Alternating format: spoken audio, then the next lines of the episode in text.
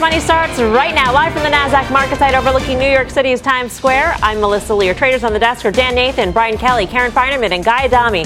Tonight on Fast, two big earnings movers tonight. Intel sinking, Starbucks jumping after their reports. We're all over the conference calls. We'll bring you the headlines as they break. And Intel's move comes after a massive rally for the chip stocks. The group having its best day since March of 09.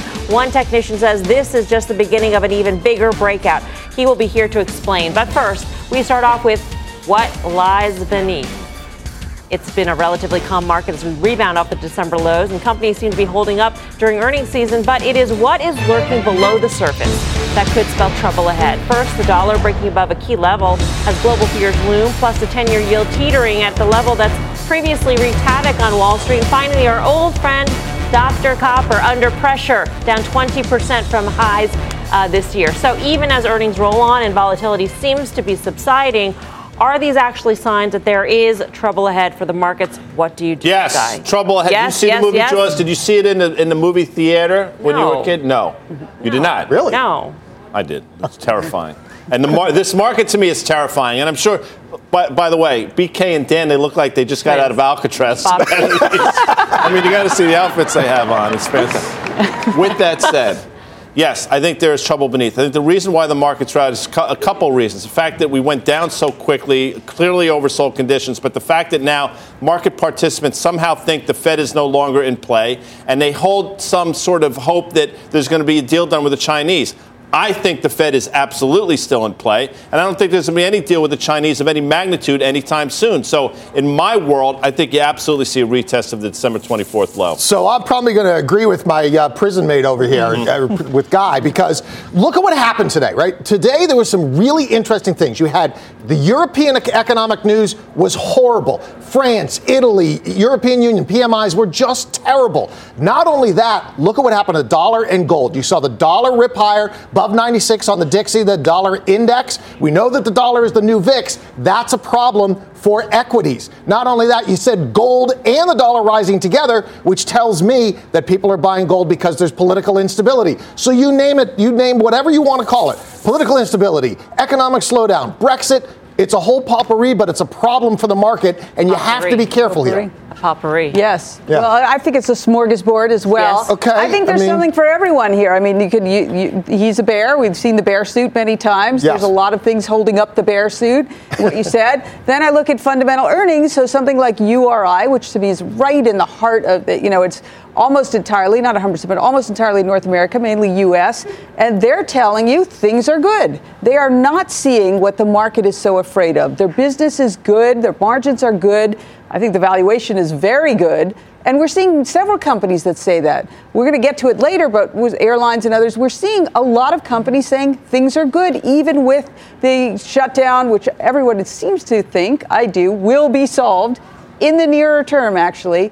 I, I think there's there's stuff to like on a on a on a specific basis, It's not a monolithic market, right? You can Sure. find things where businesses are still really good. What what you don't like is when things go up too much. Yeah, and I, then I mean. I, you know, let's move over to a cornucopia here of things that might Oh, nice. take us back down towards those prior lows. I mean, listen, you know, uh, this morning on Squawk and Friends, uh, Sorkin had a really good interview with the Workday CEO and founder, and they sell um, they sell you know SaaS software to enterprises. And he was asked a question specifically if all this stuff globally is affecting their business yet. Are companies pushing out deals that they might do? He says it's a little too early to say, mm-hmm. but we're getting very close to that. So, really, what I think is most important, if you want to focus on the consumer, they're still buying stuff. You know what Guy's going to say about that? That, to me, is a backward looking thing. I really care about enterprise spending because, to me, that's what's really going to drive capex cycles, that's going to drive unemployment, employment, that sort of thing. So, if we don't have a resolution to our shutdown here, if we don't have a resolution to China trade, we continue to have the backdrop of weak European data and Asia data, then corporate spending is going to slow down, and then we're going to have a real problem. Bringing it back to the market, I think it's really important to remember that every single time that we have had a downdraft, you know, dating back to 2015, the summer of 2015, first quarter of 2016, there's always been a retest of those pretty dramatic lows. And I'll just bring you back to January 2018 when we were on January 26th, the S&P 500 was up 7.5%. Okay, about 10 trading later, days later, it was down 10%. Now I'm just telling you, now we obviously tested that one again. There's no reason to think that we will not go back and test that 2400 level. And that's not all that bad. If it gets out a bunch of the tension, look at the snapback we've had. Yeah. The second time it goes down there, if everything's not as bad as it seems, you're likely to actually have a more constructive rally. I'm from going to throw there on out. another thing into the poo-poo platter of uh, things. Oh, to- wow. Oh, nice. Pressure's on you, Gee. Smorgasbord, poo-poo cornucopia. You mentioned Yeah, what you business spending. We don't. We will not get data on a lot of this because of the government shutdown. What we are going to get is anecdotes, anecdotes from corporate conference calls. Anecdotes, uh, even a string of anecdotes, that doesn't mean data. Well, right? I- that we- doesn't necessarily mean data. So we don't get a full picture anyway, which could add to the volatility of not knowing. Right. I mean, obviously, markets don't like that uncertainty. The anecdotes we heard this morning from Davos, from almost every single CEO that was interviewed, was if this shutdown and the China trade goes on longer than it already has, and we're literally getting within days. I mean, a lot of research has shown if, if most workers go two weeks without or two paycheck cycles without pay, that's a big problem. That's tomorrow. So uh, almost every single CEO, Chuck Robbins from Cisco, all of them saying it's starting to hurt. So this is what concerns me when you had a big rally. Doesn't doesn't mean you, you that we have to fall apart, but we had a massive rally off the bottom and nothing's changed. In the first six minutes of the show, we've created somewhat negative. Wait for it.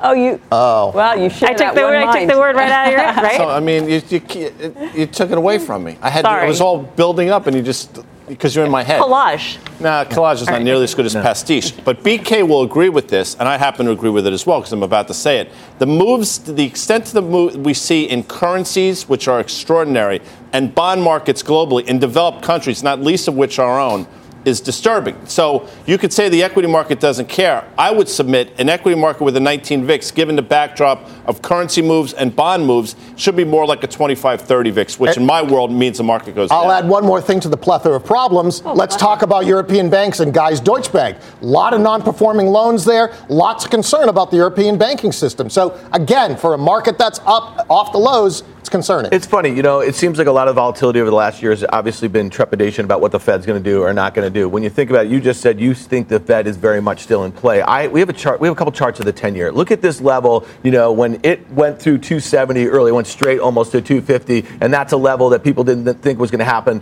for a very long time. Look at that. That goes back to the taper tantrum back in 2013, uh, 14, when the last time the 10 year was above 3% you know, we got up there and everyone thought this was going to be a rate that tightening cycle that was going to go on for a bit because we had this economy that was working really well and they could do well together. Look at that. Look where it broke down. It broke down at the prior high and it broke down at the uptrend that had been in place from what people were saying was a generational low in rates. To me, if the, if they start going lower, that's not going to be good for risk assets. I just can't If see they, a the scenario. Fed, or they tend to- They- Rates. Rates. If rates They- go lower. If that is a substantial resistance right there, and we go lower, we break the lows that we made last month or earlier this month. I just don't see that positive for equities, even though Is it a should flight be. to quality though? Is that what's happening as opposed to a rate? You know, So this is where rates should typically. I, I would say yes, but look at what happened to the staples today, right? The staples were the worst performing sector. Why were they the worst performing? Because they're heavily indebted. So to me, that's another sign that market participants are starting to say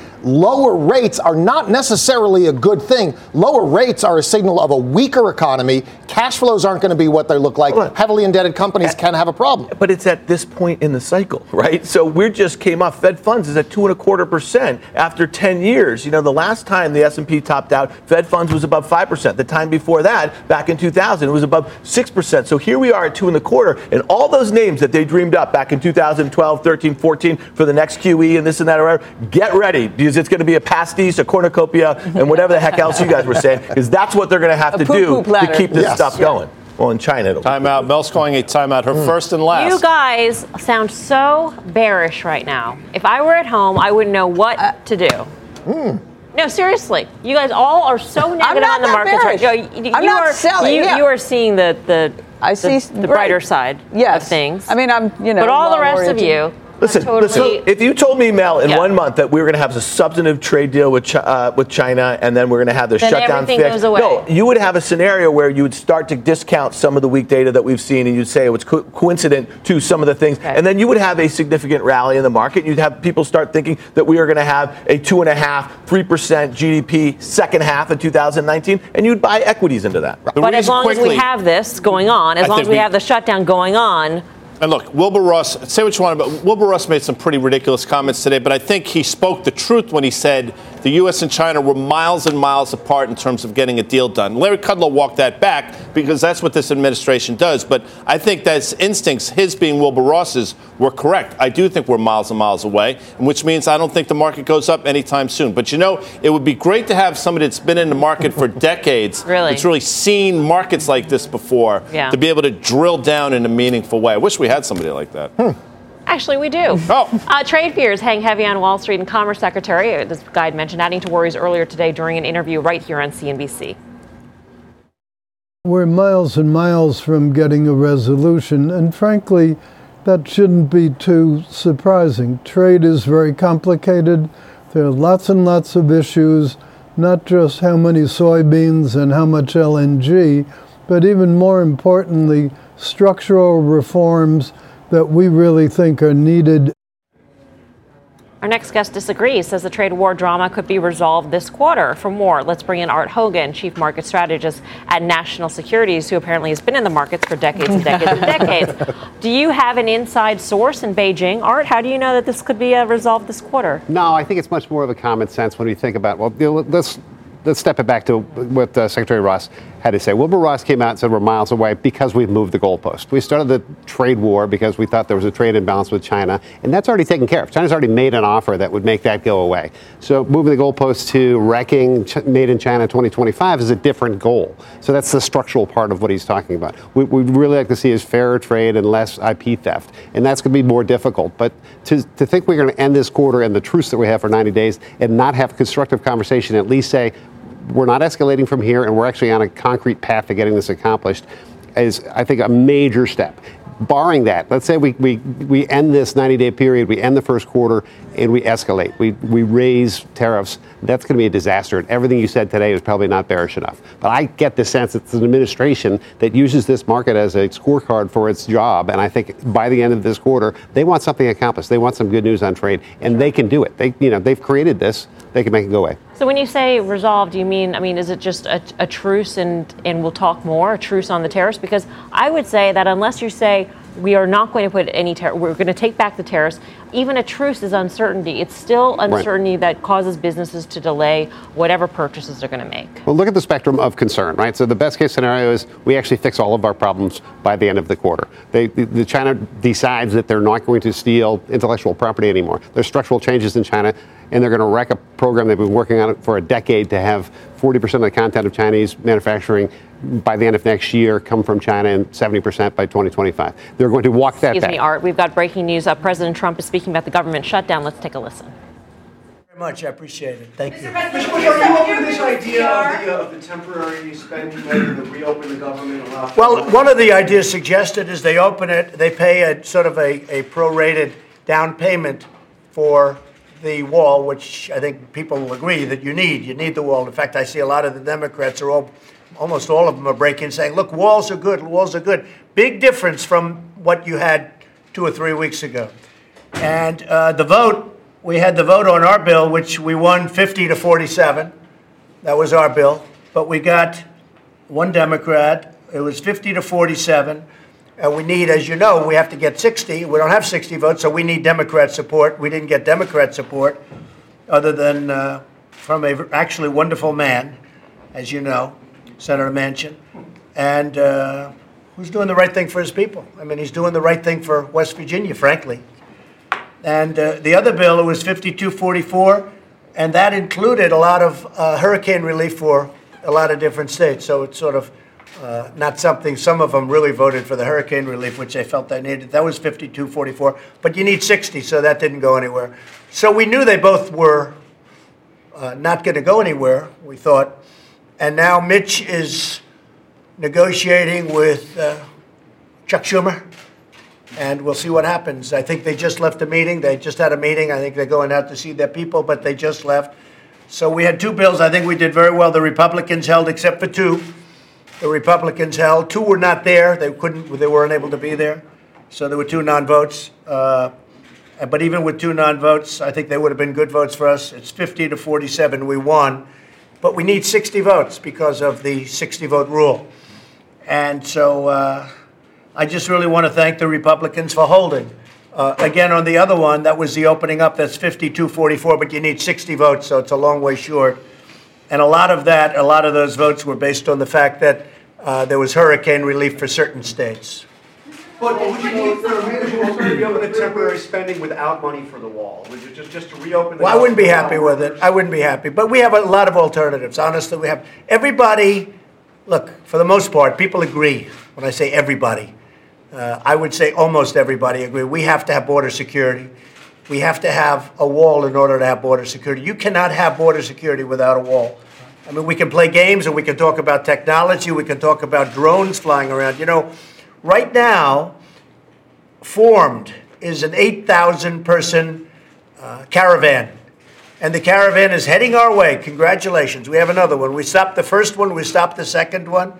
Uh, I wouldn't say that Tijuana is too happy, but they're happily living in Tijuana right now. And uh, a lot of them have gone back, but we stopped them. But it's very tough. And if we didn't have a wall in those areas, it would have been very hard to stop them. We have the military and we have the Border Patrol. They've done an incredible job, and ICE has done an incredible job all over the country, frankly. Uh, we've removed thousands of MS 13 and others out of our country. But if we had a wall, we wouldn't have that problem. It would be great. So uh, we have a lot of alternatives. But I'm just honored that uh, almost all of the Republicans voted for our bill. Our bill is the bill that we were really focused on. But we had almost all of the Republicans. So the end result was 50 to 47. Uh, the Democrats lost one uh, that came over to our side. So they pretty much held, and we held. And again, we were missing two Republicans. They couldn't vote. They were not here.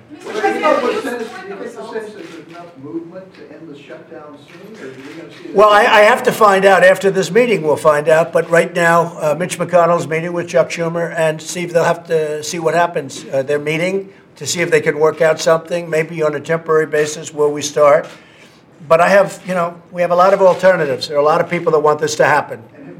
I'll tell you who wants this to happen. The military wants this to happen because this is a virtual invasion of our country, of drugs, of human traffickers, of so many different things, of criminals.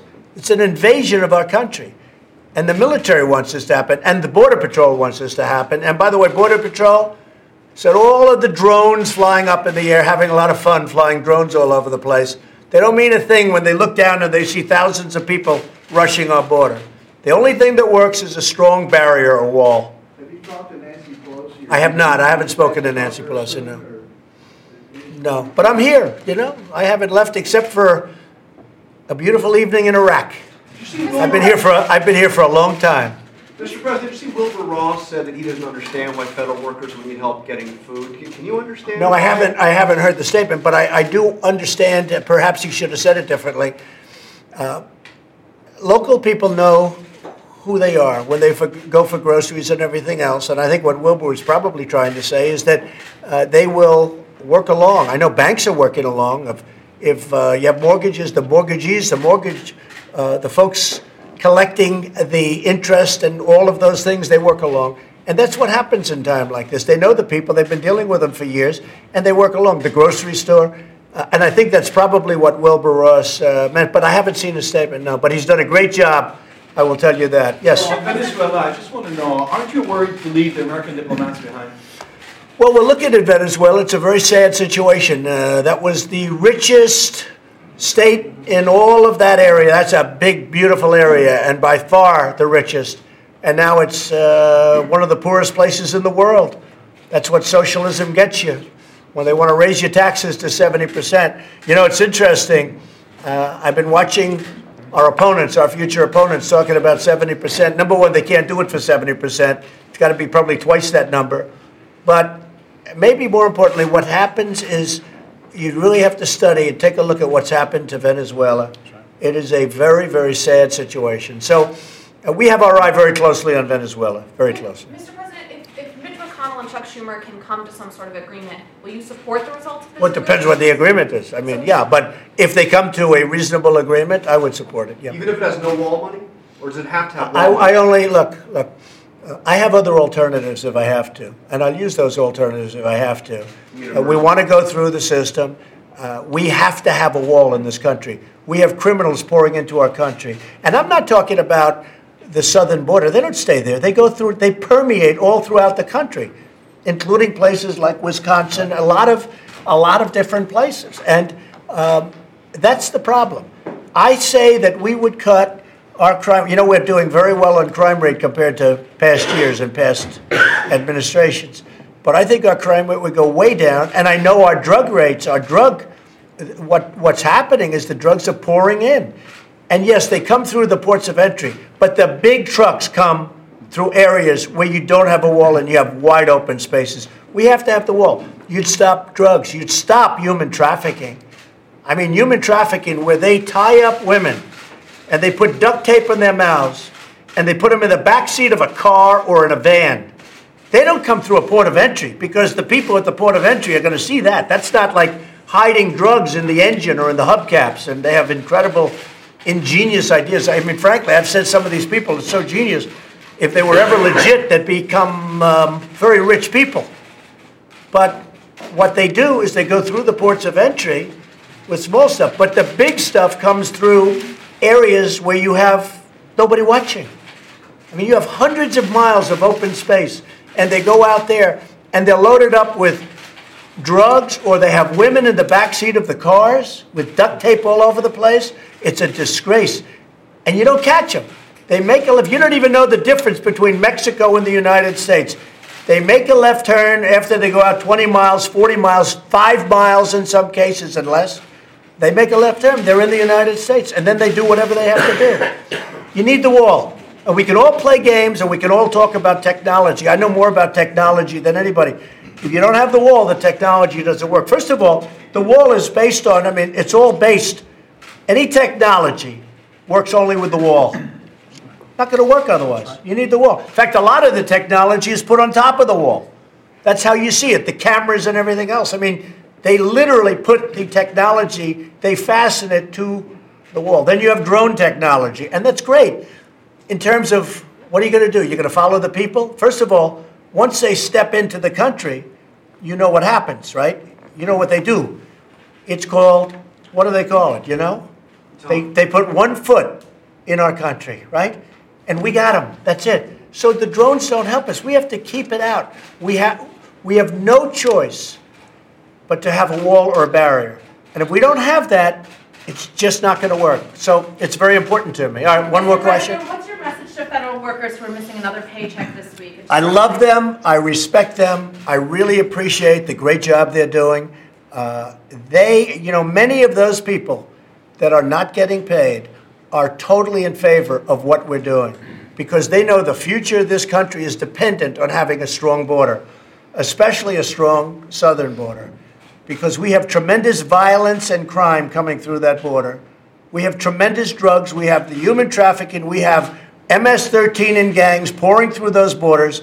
And if we don't strengthen those borders, we're going to have a big problem in the future. One of the people I blame is myself because the economy is so strong right now, stronger than ever before. Today, today, right now, we have more people working in the United States than has ever worked in this country before.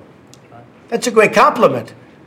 So I blame myself, okay? But the fact is, people come up because our country is doing so well and they want to break through our borders. The fact is, we want them to come up. We have a big, we took in more people last year legally than we have in a long time because we need them because we have a lot of, a lot of companies are coming into our country.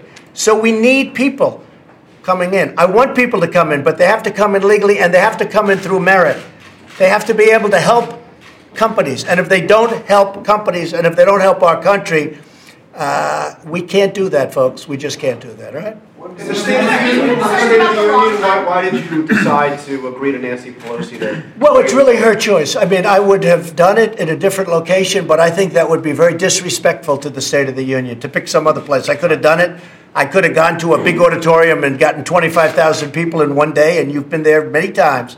Uh, but I think that would be very disrespectful to the State of the Union. So uh, what she said, I thought was actually reasonable. Uh, we'll have the State of the Union when the shutdown is over. And when do you think that's going to be? That I can't tell you. That I can't tell you. But we have a lot of alternatives, but we need border security. Okay, thank you very much, everybody. Thank you. Thank you very much. We've been listening to President Trump speaking to reporters from the White House just moments ago. Uh, for more, let's bring in Eamon Javers at the White House, who is there. Eamon, certainly a wide ranging uh, discussion about everything from trade to the government shutdown. Yeah, Melissa, that's right. And a striking tone there from the President of the United States uh, regarding Nancy Pelosi. Right at the end, uh, striking a very respectful, almost deferential tone toward the Speaker of the House after that dust up earlier in the week of whether or not uh, he would be permitted to give the State of the Union on Tuesday night in the House chamber. Nancy Pelosi says, no, uh, we're not going to do the State of the Union until after the government shutdown is over. And the President said it was very reasonable what she, she suggested after uh, the tussle back and forth throughout the week of whether or not that would happen. So, an interesting posture here by the president, perhaps indicating uh, he might be in a more of a deal making mindset going in. But you heard the president there, Melissa, continue to hammer away on the idea that the United States, as he feels, needs a wall on the southern border to keep out drugs and crime, uh, not signaling any wiggle room on that front, Melissa. Yeah, and, and the latest in terms of what the president has said, Eamon, is that um, Senator McConnell, Senators McConnell and Schumer, they are meeting as we speak. That's right. Um, and so, what the, we got from the White House press office just before this comment from the president uh, was a note from Sarah Sanders who says that uh, they won't agree on any CR, continuing resolution that would keep the government up and running for a limited period of time, unless it's got a substantial down payment on border wall funding. So the question is, what is a substantial down payment? Uh, it looks like the White House is signaling that they're willing to back off the border wall itself uh, in order to get a short term deal done to reopen the government, at least uh, if they can get what they're calling a down payment on the wall. And the, the devil's in the details on what a down payment actually looks like in congressional terms. Or substantial, too. Eamon. right. thank right. you. Bet. Javers, uh, live from the White House for us tonight. Are we any closer, Guy, do you think, when you read between the lines? No, I, I don't believe so. I mean, it's. I find it interesting. Well, I, I find it interesting that the president thinks that grocery stores will take IOUs from people. I mean, you know, that might have happened in Mayberry back in the day. It's, Yeah. it's not happening in my town, but I digress. So no, I don't think we're any closer. I think we are closer. I think Schumer meeting with McConnell is progress. I think it should be possible for those two to get a deal done. He seems to be a little bit more conciliatory on the amount for the wall. He Yeah. just need they everybody needs a save face. Right? He, he left there- a, a little bit of wiggle room I there think- when yes. he says substantial down payment. He backed away from Right. the total sum on the Right. wall, and that may be Yeah. perceived I- I- if you're in a good mood as optimistic. I leave that um, a dumber than be 15 minutes ago. But but the other point I would just say is that I'd be very surprised if there's another paycheck that gets lapsed and this government is still shut down and these workers not getting paid because I think it does damage to both sides and I think it needs to get reopened. Yeah, I don't think we get close till the stock market goes back and tests the lows again. He's the stock market president. That's the only thing that motivates it. You know, once bitten, twice shy. Every single time he comes out and says something conciliatory, the very next day we have some outrageous statement. So I, I don't feel like we're any closer. Coming up, check out shares of Intel after hours getting crushed after its earnings report. And this after a day when Chip staged a massive rally. A top technician will tell us what that could mean for the group. Plus, it could be a make or break moment for another Dow stock reporting earnings next week. We'll tell you the name and why there's so much at stake. We're live from Times Square in New York City. Much more fast money right after this.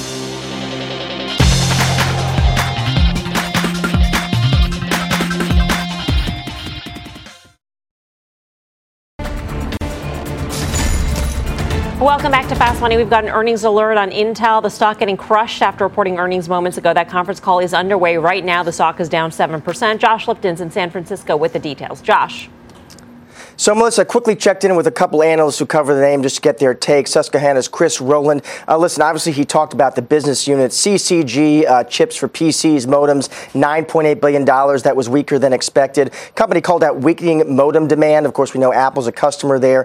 DCG revenue, so chips for servers, 6.1 billion. That was also weaker than expected. In part, their cloud customers not spending as much. I asked Rowland why he remains a bull at this point. He said, listen, they are still a leader, in the data center and growing opportunities opportunities in memory and networking markets. Also caught up with Ruben Roy from MKM. He thought Intel was likely leaning on the side of conservatism as they did in 2018. He acknowledges that he did expect higher revenue guide for the full year. On a positive note, he said Intel is guiding operating margin to 34% for the year. Uh, CFO Bob Swan, Melissa, interim CEO as well. He is leading this call. Start off by talking about strong cloud demand, uh, PC market stabilizing. They gained share in modem, though he also acknowledged, listen, there are some challenges as well. Take a listen to that. We expected a stronger finish. Fourth quarter revenue of 18.7 billion was up 9%, but short of our expectations as a result of a dramatically weakening modem demand, slower overall growth in China, cloud service providers absorbing capacity, and a weakening NAND pricing environment.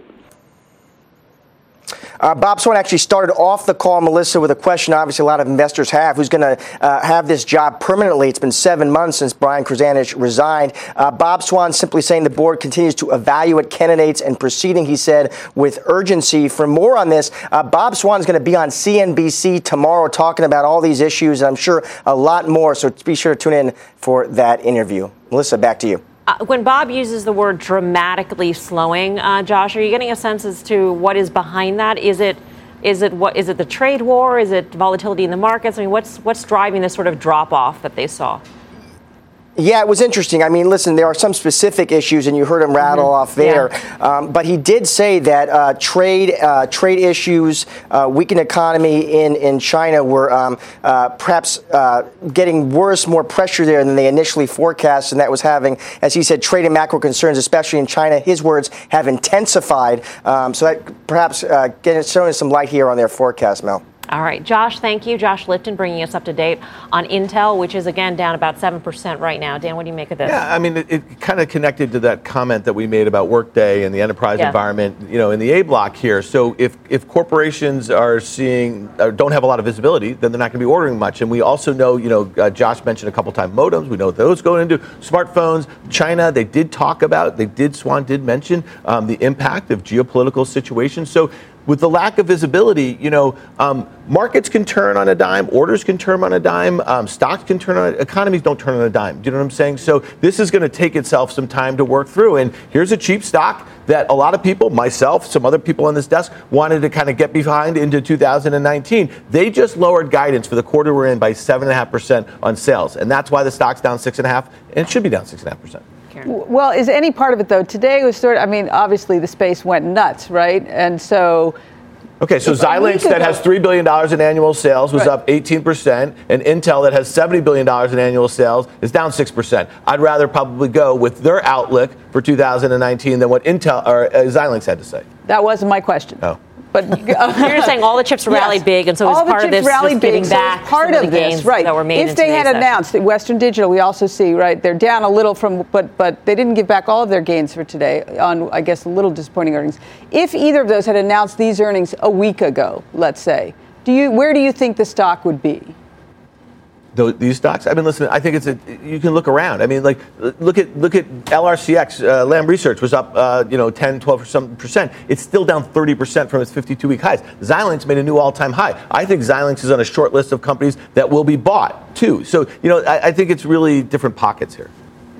Sounds like Dan watched a power pitch a few weeks ago about Xilinx. oh, your Xilinx. Really? No, it's interesting. So quickly, people, Western Digital, Karen mentioned, and you're right, it was up six and a half percent or so today. It's given back maybe a third of that. But you talk about you want to see what happens when a company gets or business gets commoditized. Take a look at a Western Digital chart over the last basically 15 or 16 months. That's what's going on. Now, people will point to valuation, and they've pointed to that for the last 25 or 30 dollars.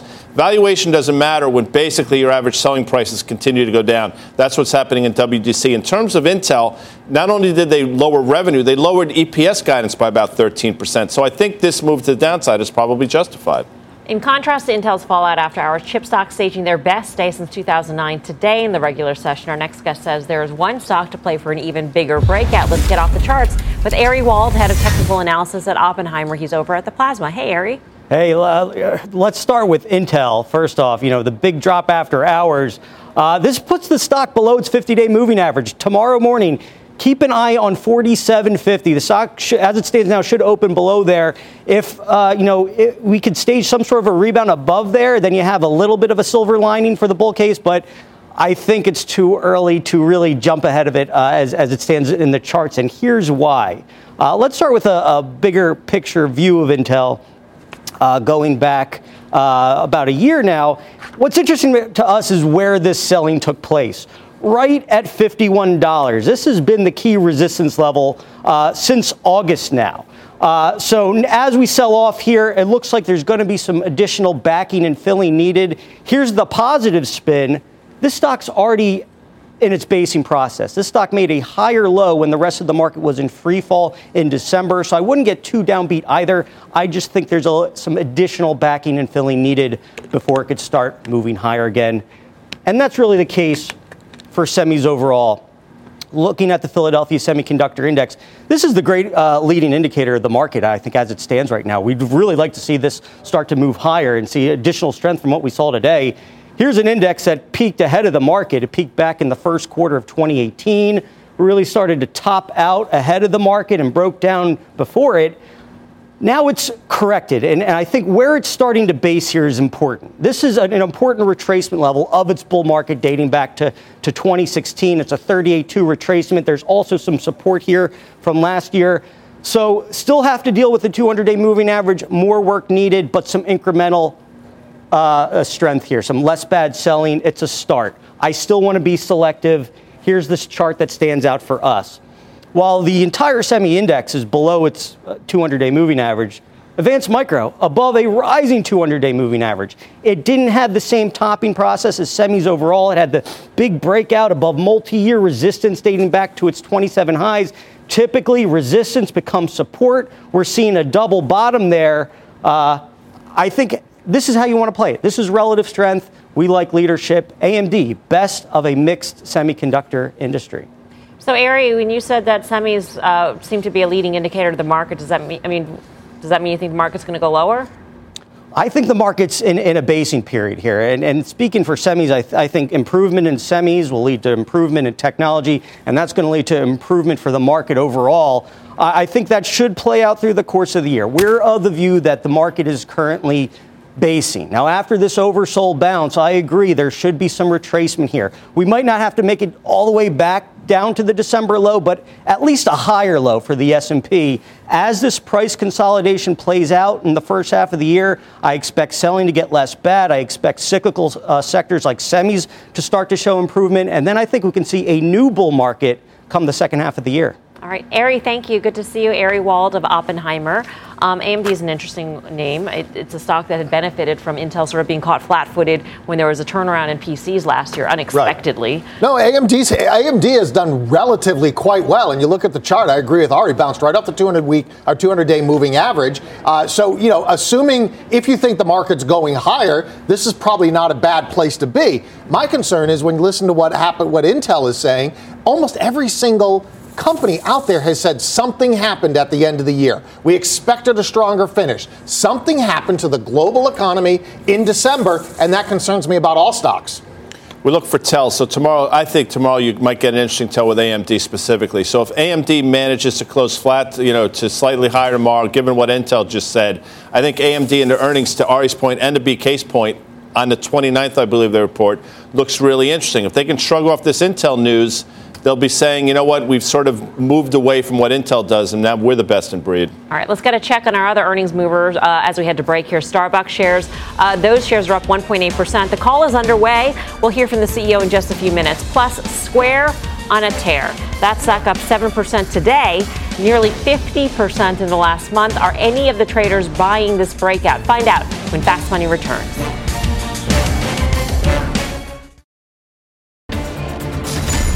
Welcome back to Fast Money. We've got an earnings alert on Starbucks. It is wrapping up the earnings call. The stock is rallying after hours. Kate Rogers back at headquarters to tell us what CEO Kevin Johnson had to say. Hey, Kate. Hey there, Melissa. The coffee giant out with beats on the top and bottom lines for Q1. Same store sales increasing by 4% globally, also 4% in the U.S. for the second quarter in a row, and 1% in the very important market of China. CEO Kevin Johnson said the company continues to execute on its strategic priorities. Take a listen. We shared with you our strategy to streamline the business, drive growth in the key markets of U.S. and China, expand our global reach through the Global Coffee Alliance, while simultaneously returning significant capital to our shareholders. This strategy is working, as evidenced by our Q1 results, and we remain confident in the longer-term outlook for the business. Johnson also said on China the company will continue to learn and adapt as it creates a broader coffee culture, expands its presence in new and existing cities there. And as you can see right now, the stock is higher by around 2%, guys. Back over to you. So, just quickly, Kate, has the company basically put to bed concerns about the slowdown in China? Yeah, that's what we seem to be hearing. I yeah. also got had a quick phone call with John Culver, the group president for International. He says, you know, we've proved that we're able to perform in this rapidly evolving, you know, consumer and retail environment. So they don't seem to be pulling back on any plans or expressing any concerns right now, Melissa. All right, Kate, thank you. Kate Rogers back at headquarters on Starbucks here. You like it? I, actually, yeah. I mean, you've had about a two or three year kind of basing period or, or consolidation period that we've broken out. We were concerned when uh, Schultz left that maybe perhaps the company wasn't going to be able to grow and adapt like they are. But the fact that they're saying they're seeing some growth in China, the fact that they're seeing that they're seeing some growth in the rest of the com- uh, company, I, I actually do like it quite a bit here. Yeah, I mean, given those comps here in the U.S., and if they're not as downbeat as you might expect them yeah. to about China, then this is obviously one that should be a slingshot on the way back up, especially how it's shown great relative strength over the last few months with market volatility here. It's not like it's super cheap, though, right? I mean, it's it should have a premium multiple, does have a premium multiple. I don't know. I mean, it's a great company, but it, it's not overly. It's fine. I think it's just fine. It's multiple's a little high. There's yield. That's not enough to make me want to, but it's okay. Yeah, it'll run into trouble. The all-time high was 70-ish, and obviously back, it reminds me a lot of what's going on with Nike. By the way, sold off, coming back now in the face of a lot of bad news. But to your point about comps, global comps up four percent when the street was looking for up 2.9 with margins hanging in there. Yeah. It's a pretty good story. So maybe it does take another run at that 70 level that BK is talking about. All right, quick programming note here: Kevin Johnson, the CEO of Starbucks, will join Squawk on the Street tomorrow to discuss the quarter. That happens at 9:30 a.m. Eastern Time. Coming up, industrial is one of the best performing sectors this year, up nearly 15% in the last month. Is there an even bigger rally in store as the group gears up for earnings next week? Plus, payment stocks paying up and soaring double digits this January. We'll tell you how much higher they could go. Much more fast money still ahead.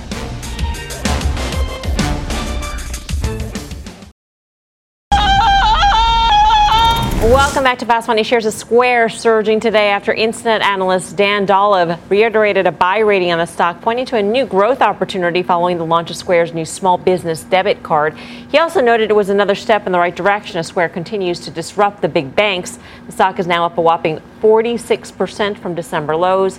Does it have more room to run? What do you think, Karen?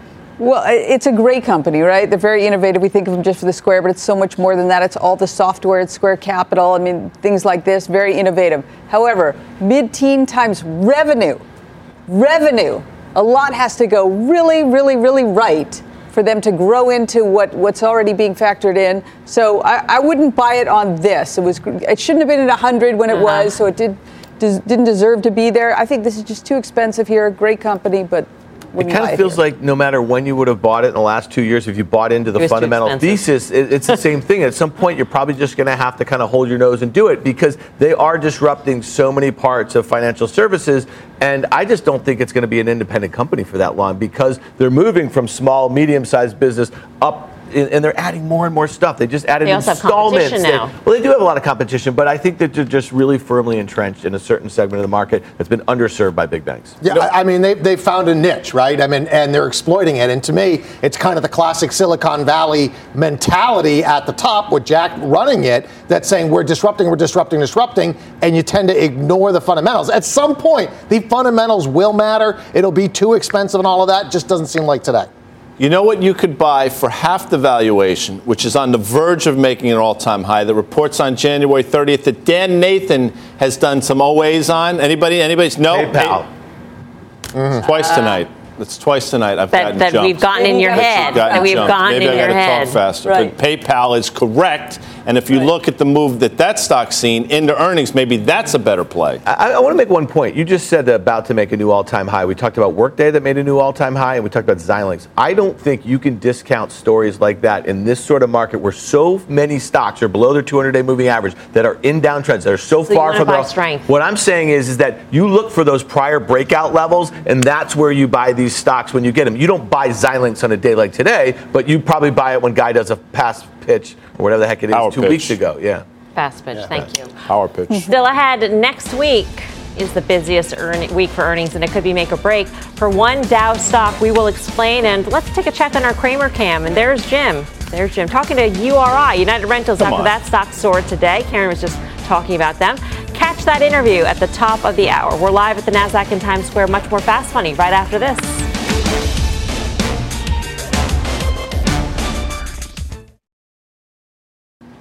Welcome back to Fast Money. Caterpillar kicking off industrials earnings next week. A stock trying to dig itself out of a rough 2018. Options traders are betting that Cat's fourth quarter numbers will spark a pretty big move. But could it be a good move? Dan's over at the plasma to break down the action. Dan. Yeah, kind of important one, Mel. We get the week started off with their commentary. Obviously, there's been some volatility around their guidance over the last year or so, but the options market is implying about a 5% move in either direction, which is just slightly rich to the average over the last four quarters. That's been about um, 4%. You know, here's one. This company obviously gets about 60% of their sales outside the U.S. We know that the dollar's been very firm, and it looks like possibly um, set for a breakout. Um, you know, that would be an adverse um, headwind for CAT. Obviously, global growth, a big concern. What did Intel just tell us? There's concerns about global growth as it relates to the situation with China. Look at this stock. It's been in a very, very well defined um, downtrend all the way from its 2018 highs. It's down about 15% from that. It's had a nice 14% bounce off the lows. I think that was like the average move that most stocks in the S&P 500 have. But it's right here. It's banging up against some technical resistance. I'm no Ari Wald here, but that's what it looks like to me. I think the most important chart, if you're looking at this thing and trying to figure out where it goes next here, look at the five-year chart. This was a massive breakout in 2017 after a very long break, and then the thing doubled. Okay, so here's that well-defined downtrend. Here we are at the resistance. We know it's got um, support down there at the breakout level. To me, this one looks a bit challenged. It's going to take a very big beat and raise with just commentary that is unexpected to get this thing breaking out to the upside, in my opinion. I suspect a lot of stocks like this, if they just give okay guidance and okay results, that they're going to consolidate a little bit. And if they get uh, a guy down, you're going to be uh, shooting first and asking questions later. Pete just power pitched it. Now you got me saying it. Fast pitched it yesterday. you weren't here. Would you have voted for it? I mean, given what Dan is saying. No, and- no, I, I, I agree with my cellmate in this one. I would sell this Yeah, one. All right. For options action, check out the full show tomorrow, 5:30 p.m. Eastern Time. Final trades up next.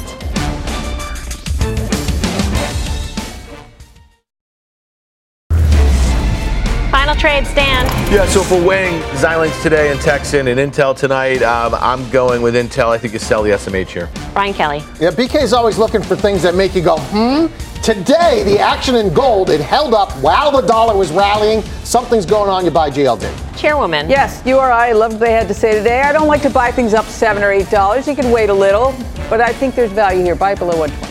Yeah, Andy Dufresne over there on the hook, notwithstanding. AMD is going to be positive tomorrow. Just telling you. All right, that does it for us. See you back here tomorrow at 5. Mad Money starts right now.